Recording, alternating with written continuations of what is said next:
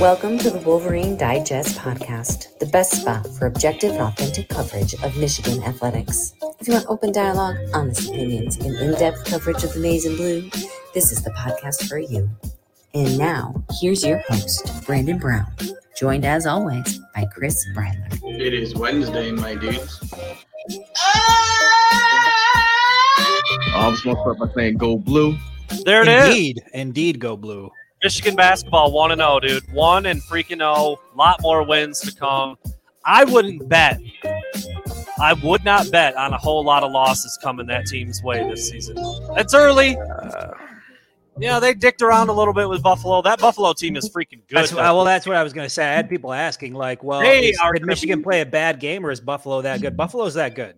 They're going to be a handful in the MAC, dude. There's no doubt about that. Yeah. Um, you know, and Michigan, um, comes away with uh, a pretty easy win. I mean, it wasn't an easy win, but you know they they uh, they come away with a 12 point win. Buffalo made it close. I think they got it to within five in the second half a couple times. Michigan was up 20 something in the first half.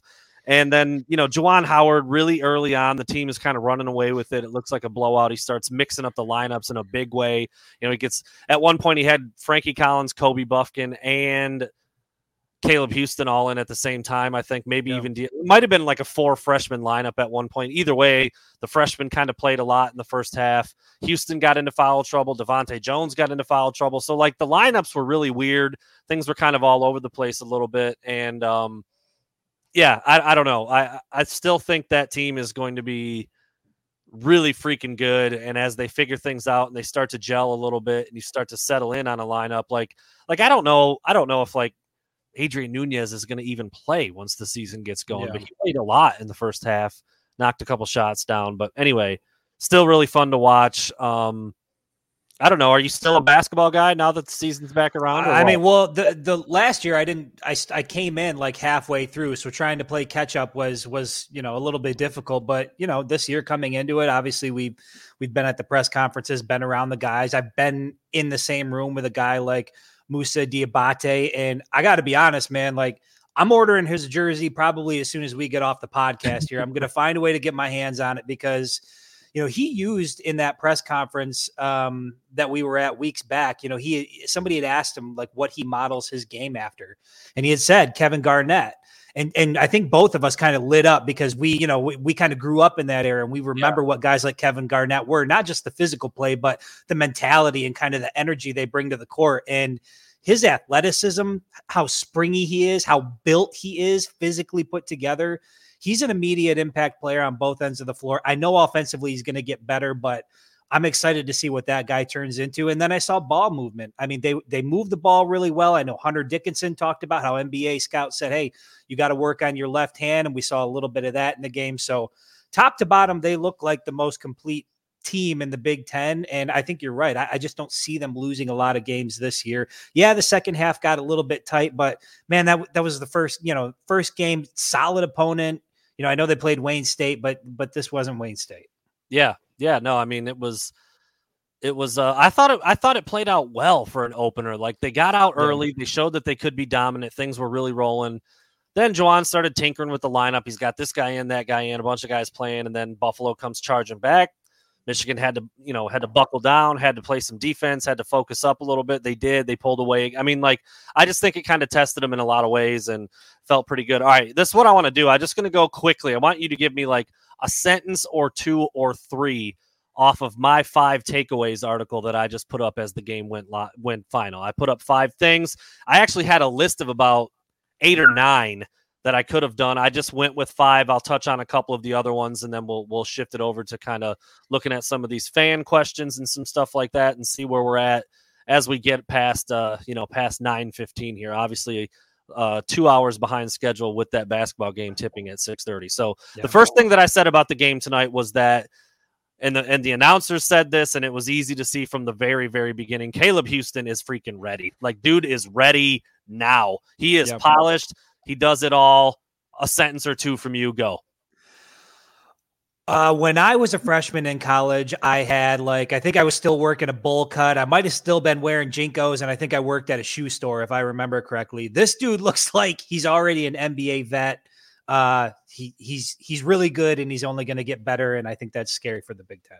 Yeah, I, I tweeted out like you can see it already. It's it was like ten minutes of his freshman season, and I'm like, he's got a 15 year NBA game. You know, you know who where he fits like a San Antonio, like that's like solid, big, fundamental, just does yeah. everything right. You know, that's what I said. I mean, he, you could see it. He can shoot it. He can put it on the deck. He can finish at the rim. He was passing extremely well. He can defend. He's smart. He, I mean, yeah, he's ready, man. He's ready for the yeah. big. Not a surprise at all that he stepped in and, and became a starter in that lineup of a of a pretty deep team. I mean, we saw that tonight. A lot of guys can play. Second thing, we just touched on it. You already uh, you already kind of went to the well with this one, but Moussa Diabate is the real deal. He's raw. He's figuring some things out, but you saw the two big blocks, you know, a foot above the rim, a couple monster dunks, runs the floor like a gazelle. Uh, I mean, he's figuring some stuff out, positioning on offense and defense. Um, you know, angles. I think it's going to take some time to figure that out, but the, the raw tools are special. I mean, he might end up being better than Caleb Houston long term, which is crazy to say. I, I think the ceiling for him uh, might be there, might be over a Caleb Houston. And you're right. There, there's a lot of, t- I mean, when he came walking into that press conference, his shoulders are like seven feet wide. He's just, you know, he looks like he's chiseled out of like granite. Um, I don't know. The guy's a special player. Give him some time on the court, and it's going to be scary once he puts that all together, especially on the offensive side.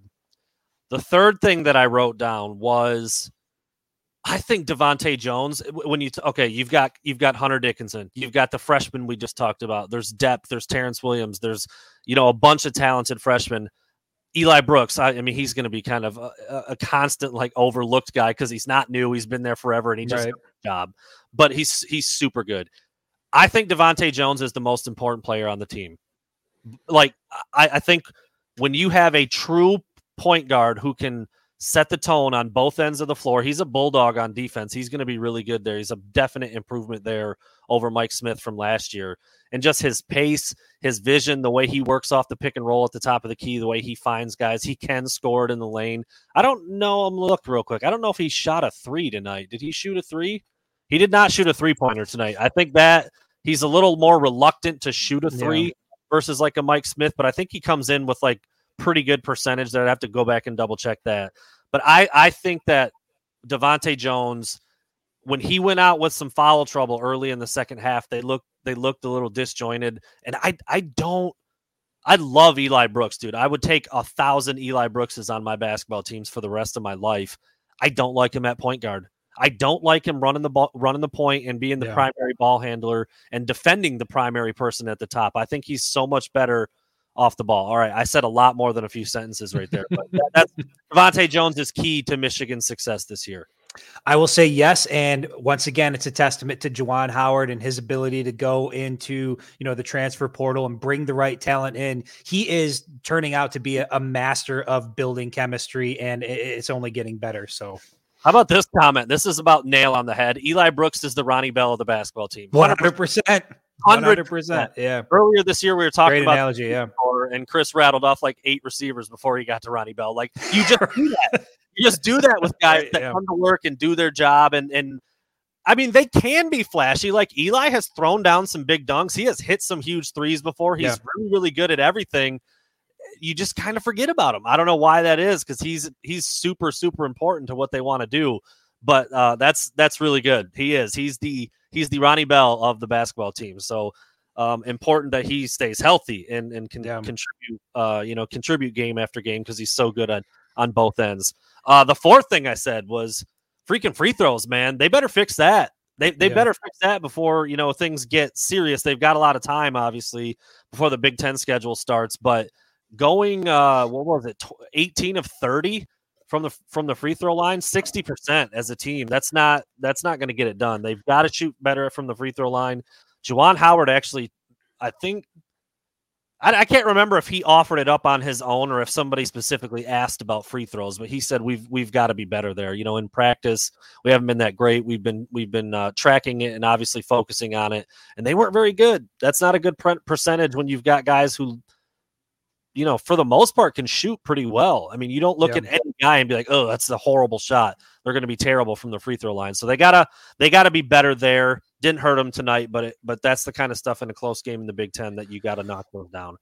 It is, but it was so bad that I'm I'm more apt to believe that it was it was a mirage. It's not, you know, we we can't really count on that for the remainder of the year. But you're right. When you get into those tight games and you're playing rivals like Michigan State, you're going to need to make your free throws. And if you go out and shoot, you know, 60% from the free throw line, you're probably not going to win many basketball games when you're going against, you know, the upper tier talent. So you can get away with that against Buffalo, barely, uh, but you're not going to be able to get away with that against some of the better teams in the Big Ten.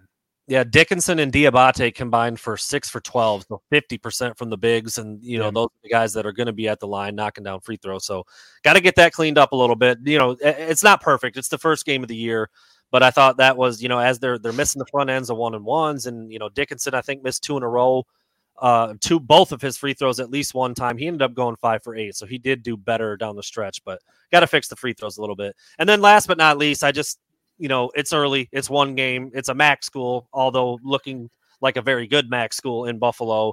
The potential for the team, I, I just, I, I'm, I'm, it's impossible not to think about like down the line when when Diabate knows what's going on and him and Dickinson can feed off each other and Brooks and Jones really know their roles as the starting guards and you know maybe Diabate does come into the starting lineup and you've got a spark plug energy guy like Brandon Johns coming off the bench like he's been his whole career the the freshman, you know, as bouncy and athletic as as guys like Frankie Collins and Kobe Bufkin are.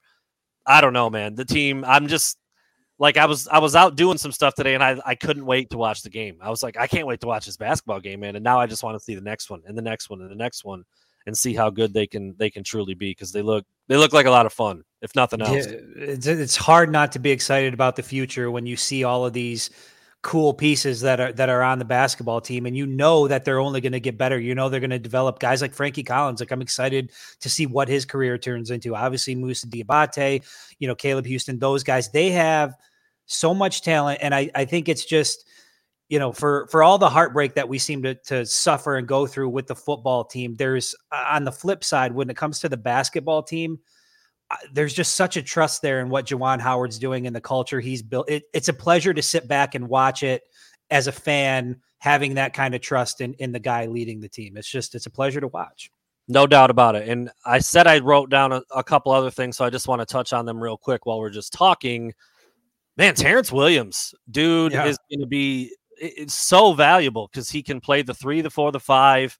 He Everywhere. knocked- he stepped out. He stepped out and knocked down a big three today. I think he had six, seven, eight boards, something like that. He's a hustler. He can defend multiple positions. He can grip it and he can grab a rebound and go and get it out if he can't get it to a guard. I mean, the, he's doing it- all the little stuff. Michigan's got a few of these glue guys on the team. I would I would classify like Eli Brooks as a glue guy. Brandon Johns is a is a glue guy.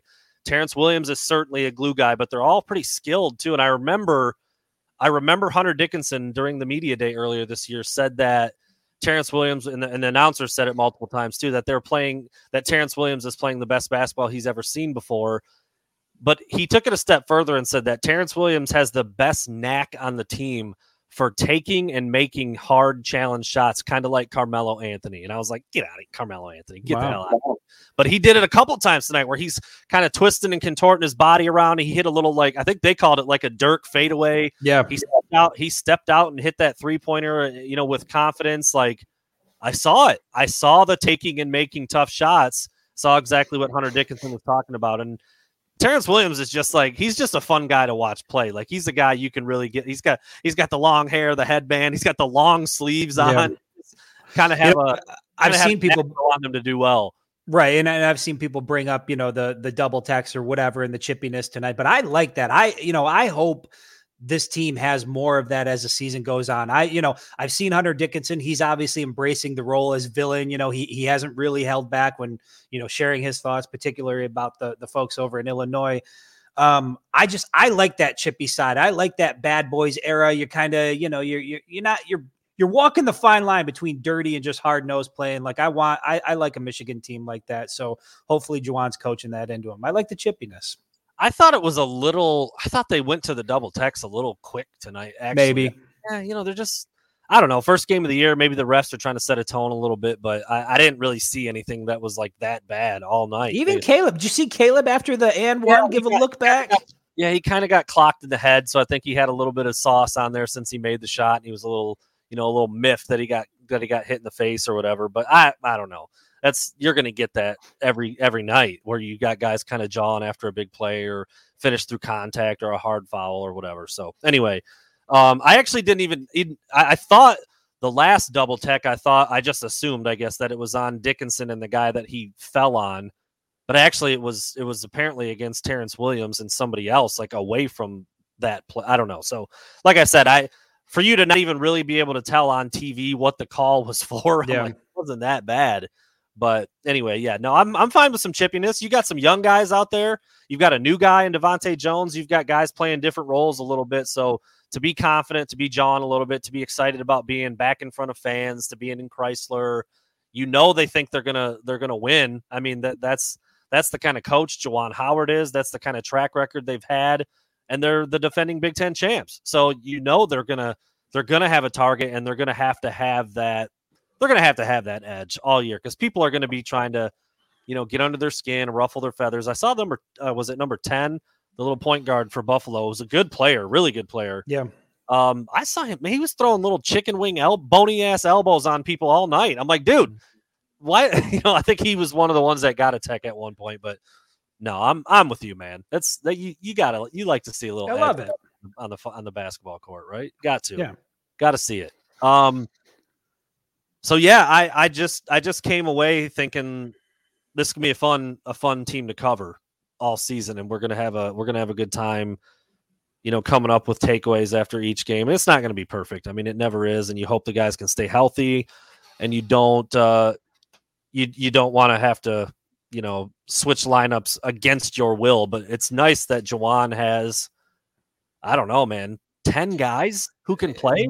They're deep. Very, very deep. I was wondering, I was curious, found myself curious about Adrien Nunez because he didn't play hardly at all last year. He's a shooter, he can shoot. And this team probably isn't as good of a shooting team as it was last year when you take guys like Franz Wagner and Isaiah Livers off the team. Uh, Caleb Houston can certainly shoot. I wouldn't, you know, Brandon Johns has shown the ability to shoot from the outside, but he's not Isaiah Livers. And so, you know, maybe Nunez does come in and give him some spot duty here and there and, and you know, get get free on the perimeter. But I don't know. I, I just thought Juwan was really, really messing with different lineups and trying to get guys minutes and just seeing who can do what. Um, you know, out there and I don't know, mixing it up a little bit. And that kind of allowed Buffalo to, you know, get back into the game. So we'll see. But they're uh they are a really good team. I was impressed by Buffalo from the MAC tonight. Thought they did some- Michael uh, Michael Wanglikowski off the top rope on Nunez. Yeah, well, Too busy making TikToks, but you know I think business is good, right? He's got how many followers does he have on TikTok? two Like million? a million. It- it- I I don't know that Michigan fans know this about uh, Adrian Nunez, but he's got like two million followers on TikTok. He's kind of like a a TikTok mini celebrity, I guess. It's kind of you know it's it's a little strange. He he is a TikTok celebrity. I mean, there's no doubt. Okay, about so legit 100% TikTok celebrity. Three million followers on TikTok. Okay, three million. I mean, you know, I I don't know if we is this what we want him? Is this what we want him doing out there? I guess you know, whatever. Do your thing, Adrien. Let that uh, see. I, I I agree with CJ. Let that kid make some money. Yeah, heck yeah, dude. I mean, he's not he's not an NBA guy. He's not he's he's probably not even a play overseas guy. So let him do his thing. You know, three point two point eight million followers on You TikTok. can and- you can do pretty well with that. yeah, hell yeah. So no, that's all good. And and who knows, man? Who knows? He might end up having a little bit of a role on this team as a veteran, as a shooter. But uh, you know, that was one of the that's one of the things I'm I'm curious to see how how Juwan manages to tighten up this rotation and how he's going to use these guys. You know, the the young guys, man, they're they're ready to play, dude. I mean, yeah, Diabate and, and Houston, obviously, Houston's in the starting lineup, but even like I was so impressed in person with Kobe Bufkin at that Mi- Mi- Michigan Madness thing. His Yeah. length, his ability to get off the floor, his stroke is super repeatable and smooth. I just, I don't know, man. I, I, I think those, if those freshmen can come along like they sometimes can and sometimes do, it's going to be really hard to tighten that rotation up to eight, seven, eight maybe even nine guys. So and, and that's why I think it's going to be the difference in the long run. I think their depth. I mean, if, if there's another team that's as deep as in Michigan in, in all of college basketball, I'd like to see it because I, I think you're right. Juwan Howard's going to have to figure out how the rotations are going to work because a lot of guys can play. there's a lot of good players. Yeah, I mean you you are you know for sure for sure that Diabate and Terrence Williams and probably Frankie Collins are going to have to play pretty significant minutes this year. Maybe Zeb Jackson. I mean, he didn't play tonight; he was out. But you you're going to need a backup point guard.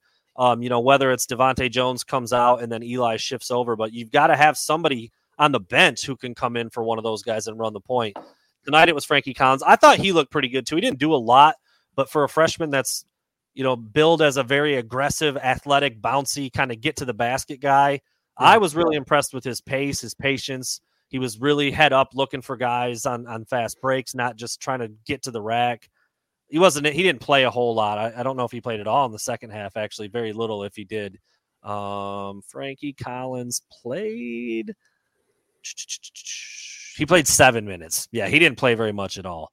Um, Kobe Bufkin played four. Nunez played eight. Uh, even Diabate only played 16 minutes. So I mean, it was most of the starter guys, and then Terrence Williams who played a bunch. DeVante' Jones didn't play all that much as he was dealing with foul trouble in the second half. So anyway, I I had fun watching it. They get a 12 point win. They're one to zero and now they get ready for I forget. I was looking at that before the game started, and now I forgot who their next game is against. I'm sure someone in the comments will throw that up. They'll put speaking, it up there. Speaking of the comments, what do we got? I mean, what what do we got out there? I know it's later. We don't have quite as many people in here as we normally do on a Wednesday night. But if anybody has anything that they would like to throw out that we would like to discuss, that you would like to hear me and Chris argue about, Chris, have we had an argument yet? Oh yeah, that's right. Prairie uh, View, the the coaches against racism. That's um, right. That's right. Yeah, that that should be a cool one. Obviously, a cool uh, a cool uh, uh, cause, and and everybody, you know, I think Michigan might be the only game. In, I don't know. Tom Wyrat was talking to us about that game earlier this year. Anyway, yes, Prairie View A&M um, in in Washington D.C. this weekend. So there you go. H- have we argued yet? I think I probably. Really... I think the closest we may have come. Well, I don't even know if it was an the closest disagreement we've come to. I think would would have been kind of where things were going with East Lansing. Like even like even talking about it today. Like I think even though I mean, you don't want to hear shit about the referees. Like you don't, you don't, right? You don't care. Even, even if, even if there was um, an acknowledgement from the Big Ten that a mistake was made, you don't like. For you, that's secondary. That's not, you know. And for me, I've I've slowly sort of transitioned to wow that was a big deal. And now I'm I'm kind of beyond the Michigan Michigan State game. I just want to I want to learn more about the Big 10 process and the review process and how all that works. And I think a lot of fans want to know about that because and you've seen NFL guys come out and, and say why aren't referees being held accountable? And I think that's a discussion yeah. that needs to be had. These guys are in a position to make big time calls that have real world consequences and it seems like there's no accountability at any level. And so I think there's going to be a really big push here over the next year um, to try to make as many changes to that as you possibly can. There's got to be more transparency in how these guys operate. Yeah, I mean, I, I don't disagree with, like I said, with what your points are and, and and concerns are for the process and what actually goes into it.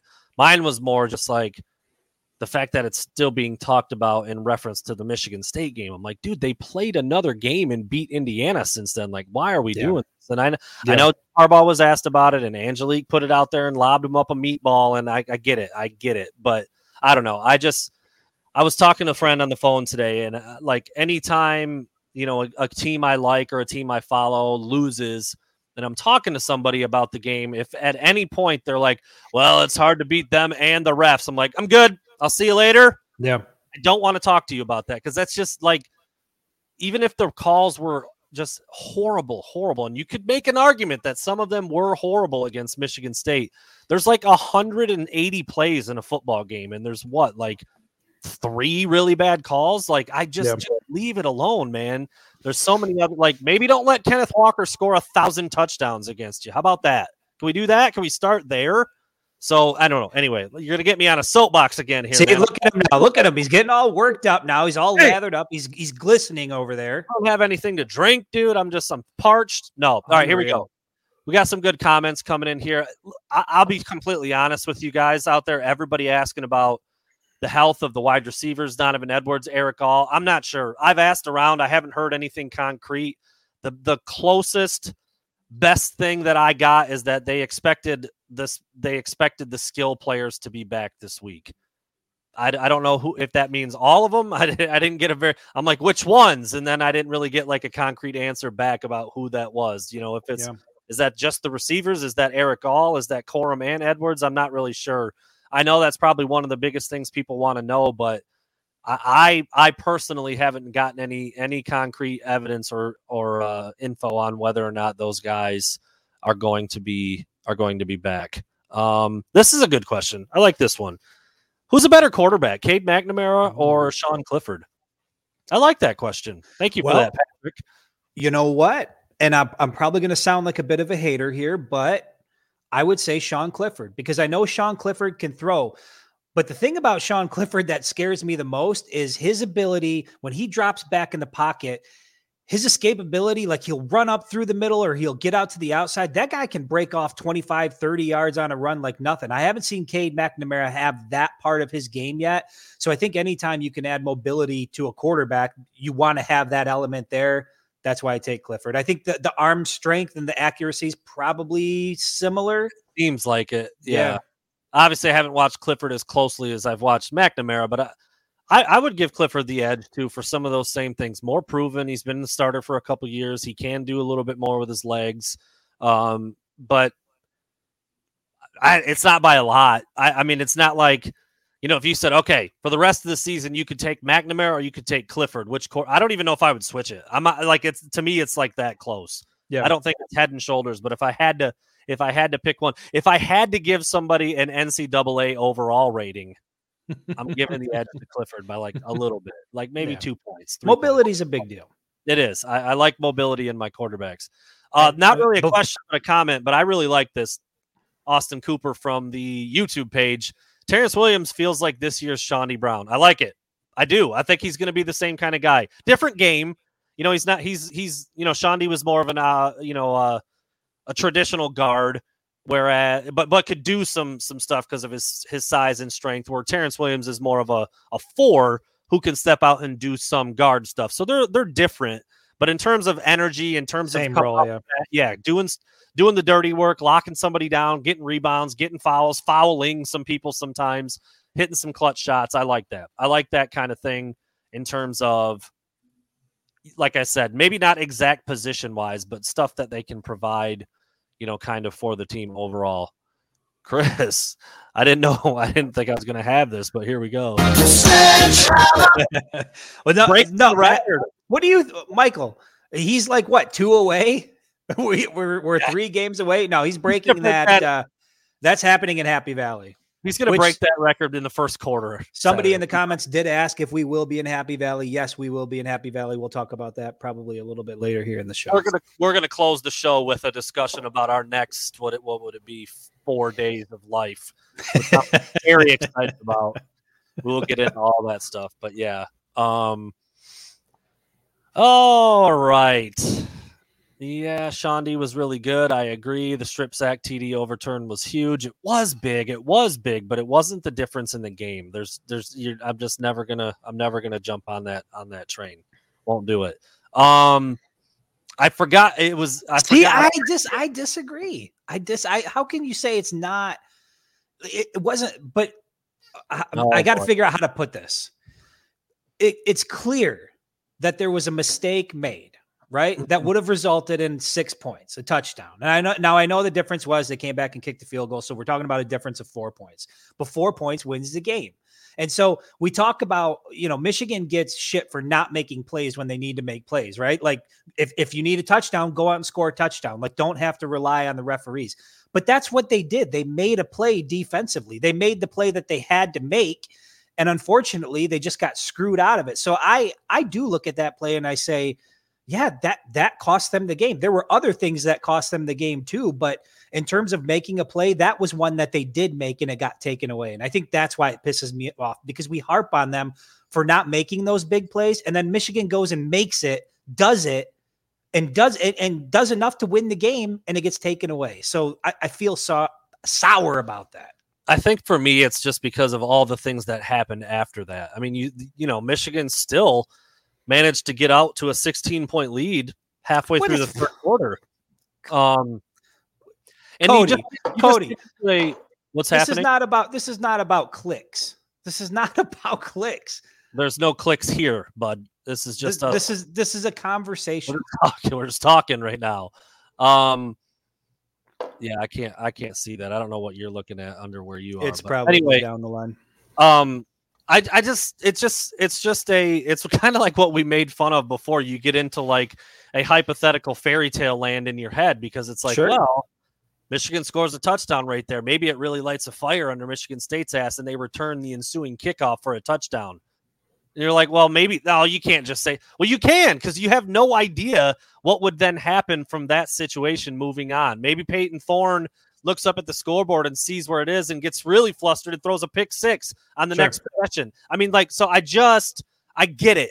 Michigan made a play. It was it was taken away from them wrongfully. I mean, it again, if it was really close, if you had a different weird angle and you weren't quite sure, you got to go with the call on the field. Like to There you go. overturn it's insane. That's insane. You I you know, Michigan State fans can say like, "Eh, here, hold this L. That's that's the wrong call. It was, period. Like you don't even have to be a Michigan fan or be biased to see that there's was it really close? Was the different angle? Was there maybe a shin like touching a blade of grass? Maybe, but it wasn't clear But enough. what do what do you need to what do you need to overturn? What's what Yeah, do you need? That's the that's the word that always gets thrown around. I get it. So I don't know. I just I I just don't think that that that should have been changed, and that's how everybody feels. And you know that's that's apparently apparently what the Big Ten said. We haven't seen it from them. We Are just you know calling Jim Harbaugh a liar? Hey hey hey. You addicted to sex? A sex addiction or something? No, Jim, I don't have a sex addiction. Stop changing the subject. Don't change this. This is not about me, Jim. Yeah. Uh well, Jeremy, why isn't Michigan's defense being talked about as elite? Well, they gave up a billion yards and five touchdowns to one running back. That'll that'll do it for me. That- elite, elite defenses definitely don't do that. I mean, Oh, in- really Indiana's should. defense didn't do that. Do they have a couple, uh, you know, elite guys in Aidan Hutchinson and David Ojabo? I think you could make that argument. I put up an article today. If nobody out there, if anybody out there saw it, Mel Kiper now has both Hutchinson and Ojabo in the top 10 of his big board. Like, Ojabo's probably gone. He's probably gone. I was why wondering that why wouldn't you be? You know, I was wondering that earlier in the year when he was getting some sacks and doing some things. I'm like, man, he might be playing himself into into the draft. And now it's like he might have played himself into the top half of the first round. Like that's that's how good he's looked. So and they and and Mel Kiper also had Daxton Hill as the number two safety uh available behind only Kyle Hamilton from Notre Dame, who's expected to be like a top five or top ten pick. So yeah, Michigan does have some very nice pieces but you know they i don't know i wouldn't call them elite based on some of the performances this year though that's just they're really good I mean, it's, they're, they're a top twenty-five defense. yeah they've been know? better under mike macdonald than i thought they would in year one so i'm i'm i'm pleasantly surprised and probably pretty happy with what i would i would assume that the coaches are probably pretty happy with what things have looked like but i wouldn't say elite i don't think i would go quite that far i don't know what what about is that i just feel like elite's a pretty elite word I, I, I think I, I would struggle to even word. you know, it is an elite word. Uh, Georgia comes to mind. I saw somebody use that in the comments. Georgia is pretty close to an elite defense, and I would take Georgia's defense over Michigan's defense in a heartbeat. You know, the difference is I want our two edge rushers, but uh, yeah, I, I wouldn't call these guys elite yet. I think Brandon makes a good point. As a unit with Mike Macdonald as the first year defensive coordinator, they're doing a good job. They're a good defense. Are they elite? No. I think if you're if you're an elite defense, you know, you go back to two weeks ago in East Lansing, that doesn't happen to you. You know, you, you don't get into dogfights with a team like Rutgers. It's just th- there's certain things that elite defenses do that Michigan hasn't done this year. That isn't to take anything away from them. It's still a good defense. Yeah, it's it's really good. It's it's strong and it's got key players at different levels, and that's Right. you know that's that's a good that's a good start at least on the way to being elite. Um, I think this is a fair question to make right now. If Illinois can run the ball all over Penn State, why can't Michigan? Uh, still think that Michigan should air it out. I agree to soften the front seven, be aggressive. Here's the deal: Penn State's not as bad as they were on that day. There, that, that was a stinker of a game. It was a clunker. You have them sometimes. You just do. You just do. Um, you know, I don't know what was going on that week. I didn't watch that. That game was going on at the same time as the game we were at at Michigan. Remember, Chris? We watched Yeah. like the last three or four overtimes from the press box. we were like, "What the hell is going on? This Uh. is crazy!" Nine overtimes or whatever it was. Um, I mean, if you're if you're going to say that, then I would just I would just come back with, well, did you see how they looked against Ohio State in Columbus? Different different animal, different ball game, different set of athletes. Looked like a completely different team, and that was more recent. So I just think that of all the teams that Michigan has played so far this year, Penn State's the most talented. They've recruited better than everybody else that Michigan has and has played to this point. Every single year, the Big Ten rankings in recruiting are Ohio State, Michigan, Penn State at the top every year. So they are on paper and you know just out of raw talent and athleticism, they're they're on par with Michigan. And so I think I don't know, man. Maybe they were just sleepwalking against Illinois. I don't really know how you can explain it. It just shouldn't happen, but it did. I, I, there is no explanation for it, and you know you you would think Michigan would go in and right be able if Illinois can do it, then why can't Michigan? But the, I think Brandon makes a good point that Penn State when Penn State plays Michigan, Michigan typically gets the best effort from Penn State, and I think that's what you're going to see in Happy Valley this weekend. They're better than what you saw against Illinois. They've they, you know a guy like Clifford. I mean, is he's playing right? He's not injured. He's hundred percent now. So, yeah. so he's hundred percent. So you've got a veteran quarterback. You've got some key guys on the defense. There, they they have talent. They've got talent at the wide receiver position. They are going to test Michigan, and then on top of it, you have you know it's not it's not a traditional whiteout. It's not a night game, but this crowd's going to be up for this game. They're doing some sort of like white with a helmet stripe down the middle. They're, they're going to be amped up for it. Michigan's in town. This is definitely going to be you know I don't know if this is going to be as tough of a test as what they saw in East Lansing, but it's going to be pretty damn close. Um, I think this is a good question, and I would. How much does Jahan Dotson worry me? A lot. A lot. Might be the big, best wide receiver in the Big Ten, and that's saying something with, you know, David Bell at Purdue and the guys at Ohio State. He he might be the best one. And Who's the or- closest? What's the closest thing our, our corners have seen to a guy like Dotson so far? I mean, I, I would probably say Michigan State's duo of of Nailor. And, Okay, and Nail, Nailor and Reed. Yeah, Mm, they uh that's pr- yeah, that's probably it. That's probably it. I know Washington has a couple good guys, but they were I think they were dinged up. They had multiple receivers out in that game. So yeah, I think a lot. He worries me a lot if they you know they try to scheme ways to get him freed up or to get him back in the back end of the secondary against the uh, safeties for Michigan that yeah, they don't run all that well. I mean, when you take Daxton Hill out of the back end of your defense and move him to the nickel corner, suddenly you've got some physical bodies back there and Brad Hawkins and RJ Moten that aren't aren't speed burners. They're not they they don't run like Jahan Dotson can run. I'm actually curious about what they do with him. I think if I'm Michigan, I just say Dax, you, you're you're on five all day. Like you're on him all day. Like you, you go if he goes to the bathroom, you go with him. Like that's that's what I would tell him. So I'm interested to see how they how they decide to defend Dotson and what kind of scheme they use because we've seen it in the past with with Dax, but things have been he's been asked to do a lot of different stuff this year. But I still think he's going to be um he's going to be with Jahan Dotson a lot. That's that's what I expect to see. But I, I'd say a lot. I mean, he worries Yeah. me a lot. Did you see? uh, uh, Can you see Matt? I think his last name is Stife. His question. He says, "Well, it's not really a question; it's a comment. Moody will have at a minimum four field goals on Saturday. I, my, my question to you is: If Moody has four field goals, does that does that make you feel confident about the result? Like, if you had to look into the future, and the only piece of evidence you're getting about Saturday is Jake Moody has four field goals, do you think Michigan wins or loses that game? That's Interesting. an L. That's an L. Just like it, uh, he had four against Michigan State. So that's the, so that's the magic number. Four field goals means I don't know if that's the magic number, but if if they're well, hmm, I, I mean, mean, situation and distance, I think, does matter. You know, I mean, if they're if he's kicking four field goals from the thirty or f- from thirty yards out, that would bum me out because that means they're not scoring touchdowns when they get close again. You know, if they Yeah.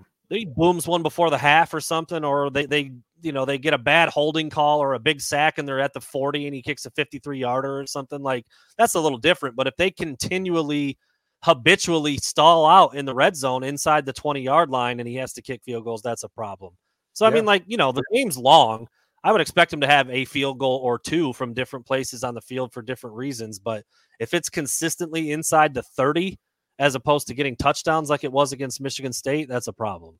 That's, should they it's been a dis- problem. should, should they just disconnect the sledgehammer like from from the hip and like say, hey, you're going to sit on the bench. We're we're going to force we're going to force Cade McNamara to put it in the end zone. I asked you about this before. I asked you, do you think having Moody changes what Jim Harbaugh and Josh Gattis want to do on offense and changes the thought process? Like if they had a shitty kicker, would they would they take a few more chances? Would they go for it on fourth down? Would they There's no question. I, I think that's that's an that's a really interesting dynamic that I've never really thought about before. You got old faithful back there, number 13, who's just drilling them.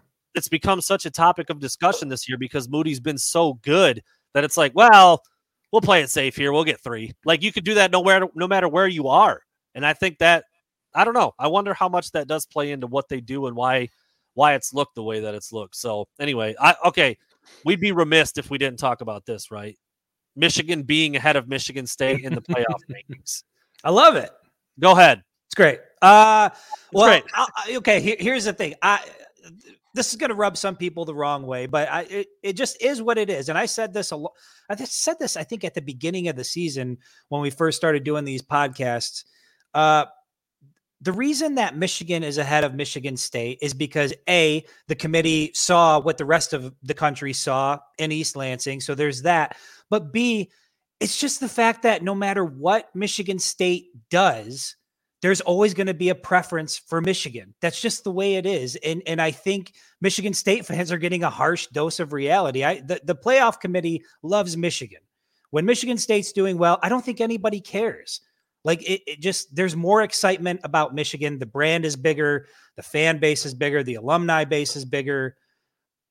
It just is the way it is. That's why you're little brother, and you're always going to be little brother. It doesn't it doesn't matter how much you win, what you do. It just it is what it is. You Yeah, are what you so- are. So here are my thoughts on this, and this this is the first place that that my brain went. It doesn't have it doesn't have as much to do with what you just I, I don't disagree, but I, I I think you could remove that from the equation. I think you remove the the head to head outcome from the equation, although that that does seem kind of like the most important factor to me. I, I mean, when the two teams play against each other, that's got to be worth more than anything else.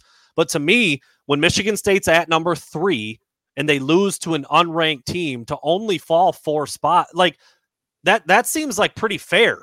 Like I feel like when a team is ranked pretty high and they lose to an unranked team pretty con- pretty convincingly, I might add. Like you could see a tumble of five to eight spots in some instances, and they only fell four. So to me, it's more about it's more about that. When you're ranked high and you lose to an unranked team, you tumble. That's that's just how it works. It just so happens that Michigan losing to you didn't have them tumble very far because it was a big time game. It was a top 10 matchup. It was on the road and it was close. So when Michigan lost to Michigan State, they didn't fall very far. So then the very next week, when Michigan State loses to an unranked Purdue team, they fell far enough to get back behind Michigan. I think to me, it's more about that than it is like the head to head result or Uh, you know the the branding or whatever. I do think Well, no, ob- obviously it has not I, I think your point is spot on, and I, I think that's exactly what it was. Is that Michigan State loss is worse than Michigan's loss, even though Michigan's loss came head to head with Michigan State. Yeah. If people, you know, that weird it is. it's weird, but it, it makes sense when you think about how both of those games went. So, but but the flip side of that, obviously, I'm I'm I'm just trying to be a dick, but I think there is there is a lot of truth there that I- just I think it really bothers Michigan State fans that Michigan, like no matter what happens, no matter how much success they have over there, it's always going to mean more when it's happening for Michigan. So The pr- the pretty girl always gets more attention, fellas. I'm sorry. That's right. It is. what it is. sorry. I when I I'll tell you this when I was writing the article, so obviously we all knew that the playoff rankings were coming out at in between those two basketball games last night, whatever time it was. I had the article pre-written for the most part. I had to wait to see where Michigan was, where Michigan State was to fill it out. I actually had Michigan State like in my sentence. I wrote like Michigan State tumbled to number nine after I I thought they would be lower. That kind of again goes back to my point about when you lose to an unranked team, you tumble a little bit. They really didn't, man. They went down four spots. I know Purdue is ranked this week. They've looked pretty good. They weren't when they lost. Whatever. It is what it is. It's it's it just felt it just felt the way it felt because they even did they even changed the format of how they display the teams to get Michigan and Michigan State on there at the bottom. It used to be the big four in the top four, The and then next two. five, six and they Yeah. shifted it over. They went to commercial. They they did the whole thing because they knew what it would do and what you know what kind of discussion it would it would churn up. But it, I I think it's fine. I do think that head to head matchup needs to be worth a lot. But in this very specific case, even if it wasn't Michigan, Michigan State, I think this is the way that it it should have played out. Like I said, I actually had Michigan State a little lower than that because they lost to an unranked team. But you know, it is what it is. They're all going to play. You know, they both have to play Ohio State. They Ohio State, uh, Michigan has to play Penn State. Still, it's going to be fine. It's going to work itself out just fine. There's no reason to get your green and white panties all in a bunch over there because it's going to be it's to be what it's going to be at the end of the day. So don't don't uh, you know don't be don't be looking for those Wolverine tears or those Spartan tears, whatever side of the fence you're on. It's not that big of a deal yet. Um, but You mean there's more games to be played? It- It, it will, is- it will get settled. Right. It is fun to talk about though. It is. It's fun to talk about. Um all right, let's see. Yeah, some talks about Georgia and there being the only maybe the only elite defense in the country, honestly. I mean every other every other defense has been exposed in some way shape or form. Um ah, let's throw this one up there for funds, for funsies. maize white or blue pants on Saturday, Chris. Stay away from maize. Stay away from maize pants. Yeah, probably. I think the last time they wore maize pants in Happy Valley, they lost. They wore maize pants in East Lansing, they lost. You either got to go with the frosty whites or you got to pull out the blue. I probably go frosty white. I probably go all white. I've, have they have they worn the all whites on the road? I don't think they have. I don't think they have either. Yeah, I don't think they have. Um, not a bad question. I like the wording. Will Ojabo or Hutchinson make first? Which I think it's gonna. I- think it's gonna be Ojabo. That spin move is terrifying. there you go. That's everybody.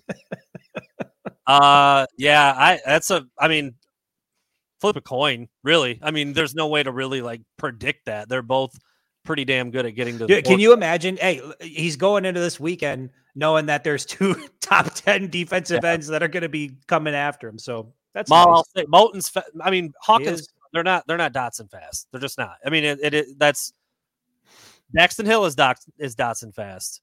DJ Turner looks to be Oh. Dotson fast. The safeties just aren't. They're not. That's not a knock on them. They're just not. I mean, like you. Sometimes you get that. Sometimes you don't. A lot of times safeties don't necessarily run quite as well as like the other team's fastest wide receiver. That's pretty typical. It's not a knock on them, but I'm just. I mean, like we've seen it in the past. I know it was Don Brown. I know it was him putting safeties on islands against like KJ Hamler and some other fat, you know, cr- uh, the hell was the the guy that made Josh Metellus look like he had cement blocks on against Ohio State? Parris Campbell. Parris Campbell runs a four three two or whatever the hell, and like you're asking Metellus to guard him one on one. So yeah, no, I don't, I don't think we're going to see anything like that. But Dotson can go, man. He's he's just he's that kind of player. So he's he's uh yeah, he is worrisome a little bit. Um. Oh, it's a good question. I can't remember off the top of my head, Chris. If you want to talk about the for a minute, I can look that up. I want to say it's like 55. It's long. Something, yeah, it's something like that. I mean, you can. I, I don't really know what to say about Jake Moody. Uh, I mean, we've already talked about him. He's automatic. He's the sledgehammer. He doesn't miss. He's Jim Harbaugh's safety blanket. He makes everybody feel comfortable knowing you can rely on him. He's How Jake about- Moody. How about he used to wear number two? Would that be baller if he was still two? He did used to wear number two. His long is his long is 52 this year against Washington. Okay. So yeah, he's and he's good from far. I, th- I believe, I believe. I think he had like a 58 or 59 yarder in high school. I think he has the Michigan high school state record for field goal distance. I'm not positive on that. I'd have to go back and look, but I'm pretty sure that's accurate. Actually, I got his thing. I got his stuff pulled up right here. Um, yes, he hit a 58 yard high school, 58 yard field goal in high school. He also hit a 50, 52, 55, 57 yarder in high school. So the dude's got a leg, man. There's a reason why he's the he gets it done, man. He gets it done. But 52 in college earlier this year against uh against Washington. um I full disclosure, I haven't seen much of Penn State. I haven't. Haven't had an opportunity to watch them very much. The question is, did anyone watch any of Penn State's games? They've been terrible on offense. They've been better lately, but I mean, yeah, you lose to Illinois. I mean, like obviously they weren't very good that day. We will have a Penn State expert on with us Friday, so keep it locked for that. We will have Mark Wogenrich, who covers Penn State for Sports Illustrated, talking about the Nittany Lions. But yeah, I mean, they're not amazing, dude. Like they started off ranked really high, and now they're not ranked. Like clearly, some things have fallen apart for them, but. I don't know. If anybody thinks Michigan's going into Happy Valley and just walking out of there with an easy win, like I, I don't I don't know what you I don't know what you think, you know, how you think things go around here and for Michigan and for Right. on the road in November. Like, come on, man. Yeah. Yeah. I- I- looking at looking at the stats or looking at how they've performed in past games, uh, you know that uh, that isn't going to do much for you this weekend. I think, and, and again, Michigan fans have been there before. You're going into a raucous environment; it's going to be tough. Penn State's probably going to give them a hell of a fight, and and we'll obviously see who comes out on top. But by no means is this going to be a cakewalk in Happy Valley. Yeah. yeah, no, I don't I mean would I love for it I- to be. I- and honestly, I haven't really seen anybody saying that. I haven't. I haven't seen anybody saying that Michigan's just gonna, you know, gonna walk in there and get an easy win. I mean, of course, Michigan fans, they, you know, they think, man, Penn State's nothing this year. We're gonna kill them. I, I don't think that's the case, and Vegas doesn't either. And they don't suck at making money. So, you know, that is what it is. Obviously, the number moves a little bit with different fan bases, and Michigan's one of the biggest, so there's part of that. But anyway, um, trying to go a lot of comments, not so many questions here. That's a decent one. We'll probably get to this later on in the week too if we do some over unders. I don't know. Do you think do you think Cade goes over 300 in in uh, Beaver Stadium? I would love for that to happen. I'd probably I, just I, I feel like it's going to be more run heavy. You know, and then you talked about it a little bit. I haven't even looked at the forecast, but is there is there rain in the forecast? Are we supposed to have some weather on Saturday? I think it's like 30 to 40 percent chance in State College for some yeah, rain. no, it's going to be what 30s is chance of rain. I mean, it's it's probably going to be you know 50 plus carries for the running backs. Yeah. Yeah, that's what I would that's what I would guess. I mean, even if that well, I don't know if if Corum's out, that that does that dynamic or that number change for you at all? I don't think so. I don't think so. I th- I, I don't know, man, because they're also down Edwards. Is Edwards still out too?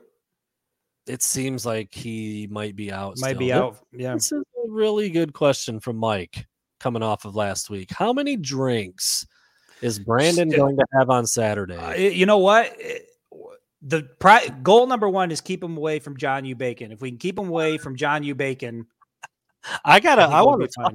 I want to talk to Johnny Bakes again, dude. I gotta Johnny see Bakes, if he Bacon can Burger. if he can verify what happened and what went down and what he was thinking at the time. Um, Should we should we just kind of talk about where you know we're that might be a good segue into our our little trip coming up here. yeah, maybe was Michigan wasn't the underdog at Wisconsin, were they? No, No, Mi- I thought Michigan was like a two. I thought yeah, they were like a. Was playing terrible at that time. They weren't. No, Yeah. they weren't underdogs then. I don't think so. I could go back and look, but I, I don't believe they were. I think just winning on the road in Wisconsin was like kind of noteworthy enough. I don't think they were underdogs. Yeah, Daniels com- two point favorite. Uh, Michigan was a two point favorite.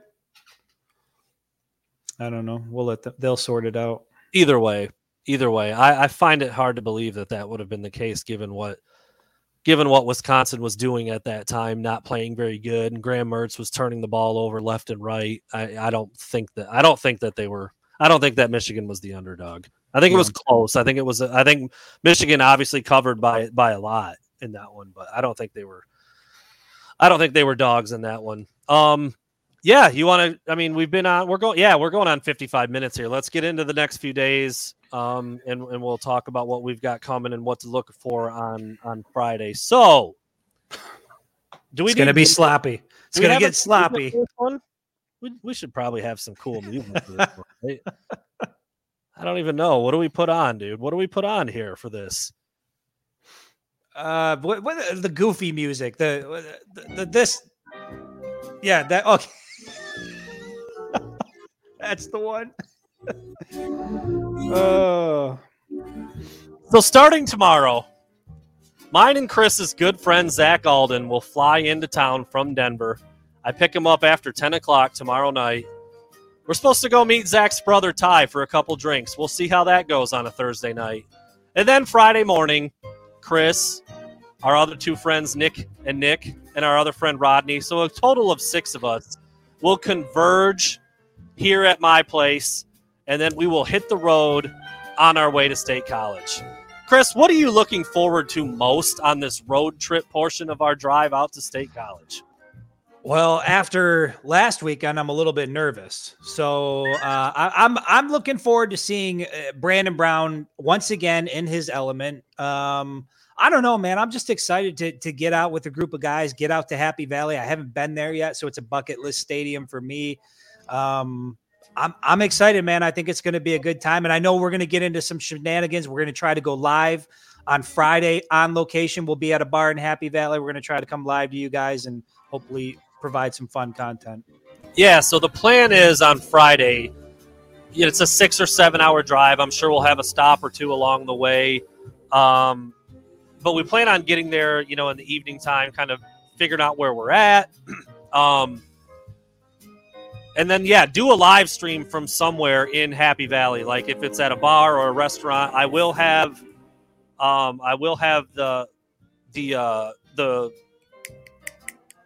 the hell am I thinking? The, the, uh, Penn State expert is coming on with me tomorrow to do the recording. Then we will loop that in and play that with our live stream on Friday, just like we did last week with the guy with Tom from Indiana, and um, should be should be really good. Should bring a lot of good uh, content and knowledge about Penn State that I'm I'm even looking forward to. There's some things that I've read about Penn State today that I wasn't aware of. Like they're down a couple interior defensive linemen, which I think that obviously doesn't bode well for what they want to do against Michigan's running game. But anyway, I'm excited, dude. There's six of us going. Uh, you know, a handful of them have been fr- I've been friends with since I was in like elementary school. Obviously, uh, Chris and I have become friends over the last year now, but we kind of knew each other through Zach, who is flying in from Colorado, and it just it's all kind of coming together. Um, it's all kind of coming together pretty well, and we're super excited about going to the game. We're going to tailgate for the. We haven't Yeah, we're all year. Right. Seeing the t- seeing the stadium, being in the environment, seeing the game, obviously doing some work from there, and then hanging out with some good friends for the rest of the weekend. And I did see.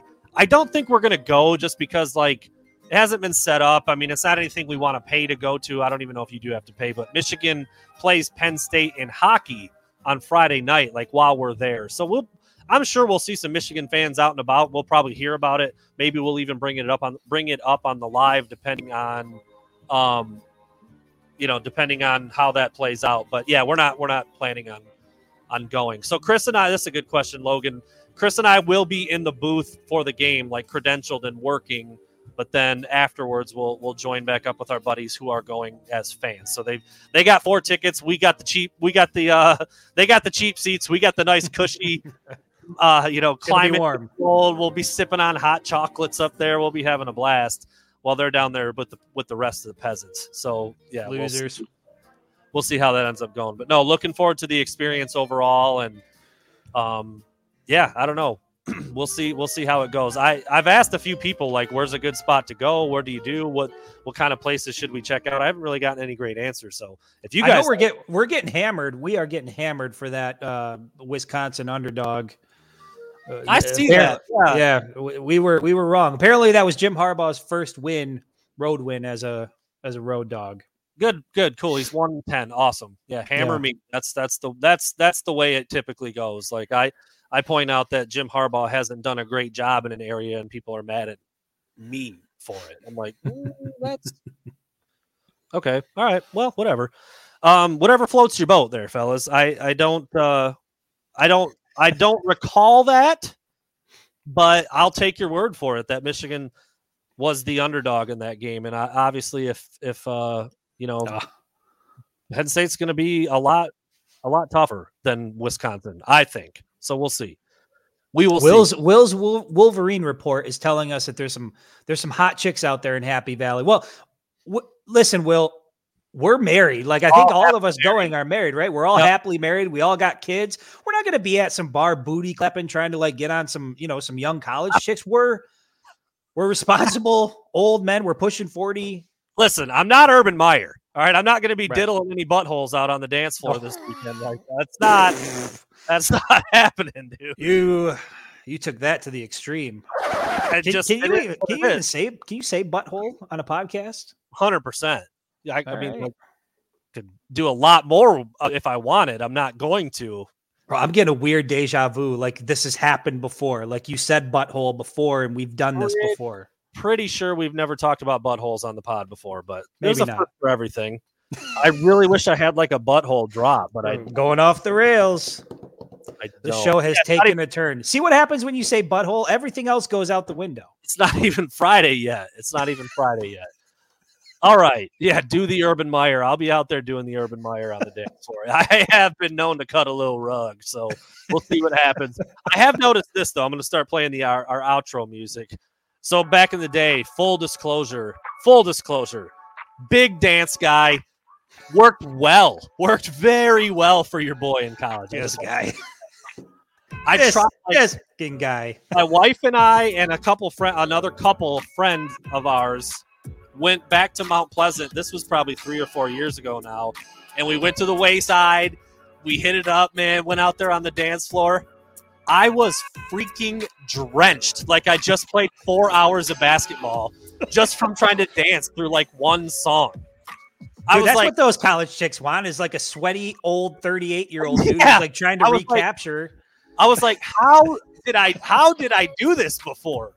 I could not believe how much more active my sweat glands were now versus when I was like 22. I, I, Well, I, hey, you, you saw me at Michigan Madness, I did, I I was did. I was leaking all over the floor. I couldn't stop. Michael, you've been a friend of the show, but if you talk badly about the wayside again, I'm going to have to boot you forever. if you went to Central Michigan University and you don't love the wayside, I don't want to be friends with you. You're not my people. That's what I'll say. Ouch. That's what I'll say. now, now, Michael, I will say, why the hell did I go there as a 34 year old? We can have that discussion. But the Wayside holds a place near and dear to my heart as a Central Michigan alum. So there you go. Pretty cool show. Buttholes, Wayside, Urban Meyer, finger diddling. We did it all tonight, man. we did it all tonight.